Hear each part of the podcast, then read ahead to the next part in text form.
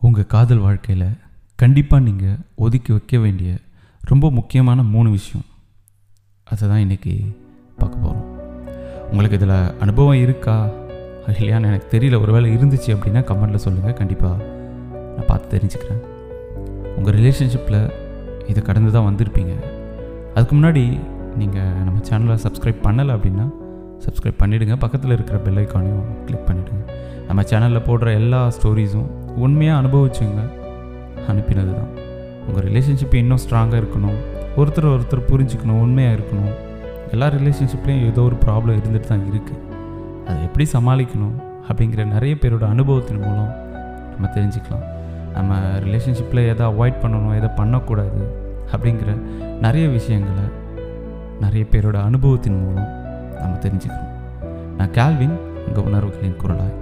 உங்கள் காதல் வாழ்க்கையில் இந்த மூணு விஷயம் இருக்குது அப்படின்னா அப்போ கண்டிப்பாக அதை விடுறதுக்கு ட்ரை பண்ணுங்கள் முதல் விஷயம் நமக்கு ஒருத்தவங்களை பிடிச்சி அவங்கக்கிட்ட காதலை சொல்லி அவங்க அதை ஏற்றுக்கிட்டதுக்கு அப்புறம் நம்ம பேச தொடங்குவோம்ல?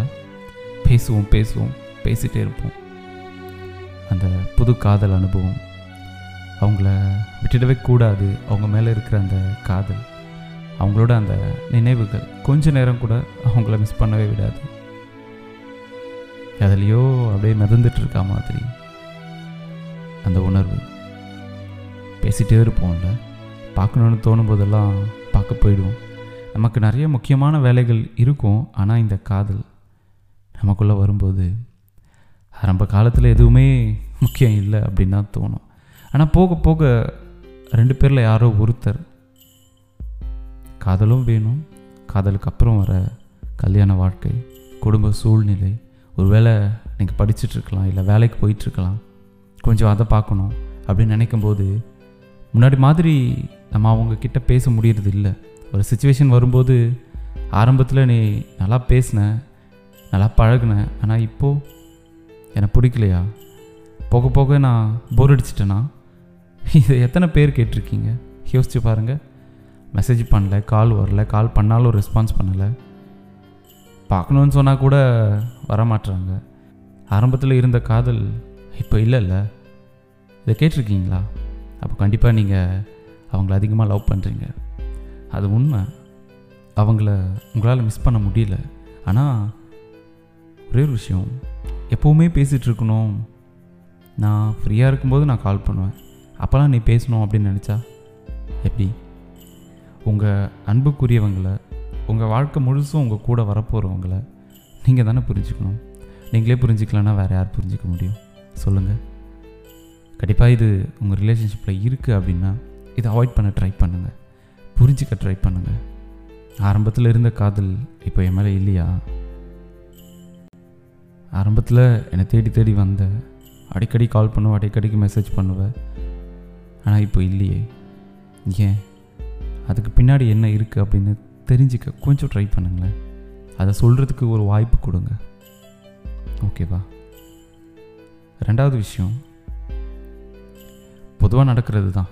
ஒரு சிலர் இதெல்லாம் ஈஸியாக தாண்டி வந்துடுவாங்க ஆனால் ஒரு சிலர் அதை ஏற்றுக்கிறது இல்லை.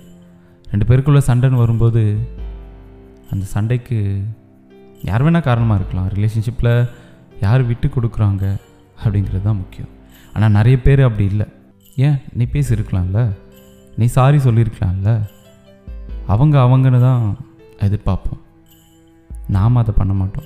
அவங்களுக்காக நம்ம வெயிட் பண்ணுவோம். ஐயோ தப்பாக பேசிட்டோமே கோப்பட்டுட்டோமேன்னு நம்ம உணர்வோம். ஆனால் அப்போ கூட நம்ம பேச மாட்டோம். அவங்களே பேசிட்டோமே அப்படின்னு தான் எதிர்பார்ப்போம்ல.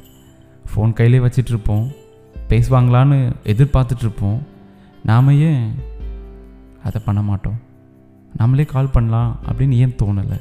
அப்படி தோணுச்சுன்னு நீங்கள் கால் பண்ணிட்டீங்க இல்லை பேசிட்டீங்க அப்படின்னா எவ்வளோ பெரிய சண்டை வரும்போதும் உங்களால் விட்டு பிரிஞ்சிருக்க முடியாது.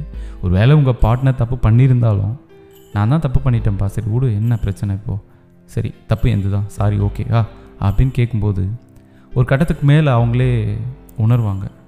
நம்ம தப்பு பண்ணும்போது அவங்க ஏற்றுக்கிறாங்களே நான் தப்பு பண்ணேன் அப்படின்னு. அப்போது நம்ம மேலே இருக்கிற அந்த காதல் தான்ல. அன்பு எல்லாத்தையும் தாங்கிக்கும். நம்மளை புரிஞ்சிக்கிற நம்மளை ஏற்றுக்கிற நம்ம என்ன தப்பு பண்ணாலும் அதை மன்னிக்கிற ஒருத்தவங்க நமக்கு கிடைச்சாங்கன்னா அவங்களுக்காக என்ன வேணால் பண்ணலாம். அவங்களுக்காக கொஞ்சம் நம்மளை நம்ம மாற்றிக்கலாம் தப்பு இல்லை. கடைசியாக ஒரே ஒரு விஷயம். ரொம்ப காமனான விஷயம்.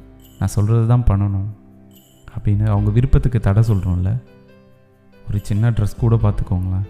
இது இப்படிலாம் போடக்கூடாது நீ இப்படி தான் போடணும் அப்படின்னு நம்மளுடைய ஆசையை தான் அவங்க மேலே வைக்கிறோம்.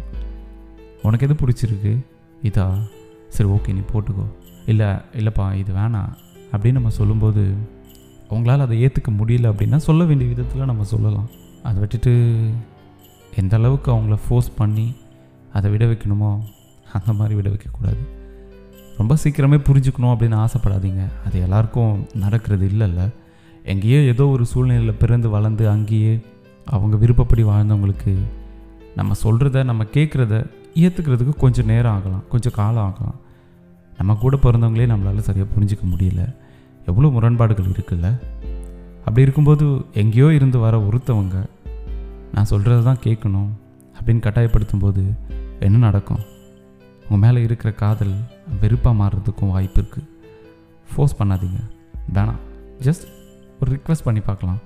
நம்ம அவங்களுக்கு ஒரு கொஞ்சம் டைம் கொடுக்கலாமே. அந்த டைம் அவங்க யூஸ் பண்ணலை அப்போவும் அப்படி தான் இருக்காங்க அப்படின்னா உங்கள் காதலுக்காக நீங்கள் எடுக்கிற அந்த முடிவு பிரிவில் போய் முடிஞ்சிடக்கூடாது. அந்த காதல் வெறுப்பை வர வச்சிடக்கூடாது. முடித்தா இந்த மூணு விஷயத்த ட்ரை பண்ணுங்கள் உங்கள் ரிலேஷன்ஷிப்பில் இதை அனுபவிச்சிருக்கீங்களா அப்படின்னு கமெண்ட்டில் சொல்லுங்கள் உங்கள் கருத்துக்களையும் உங்கள் மனசில் இருக்கிறதையும் நீங்கள் சொல்லணும்னு நினச்சா RJ Kelvin official at Gmail dot com இந்த மெயில் ஐடிக்கு எழுதி அனுப்புங்க. நான் கேல்வின் உங்கள் உணர்வுகளின் குரலாய்.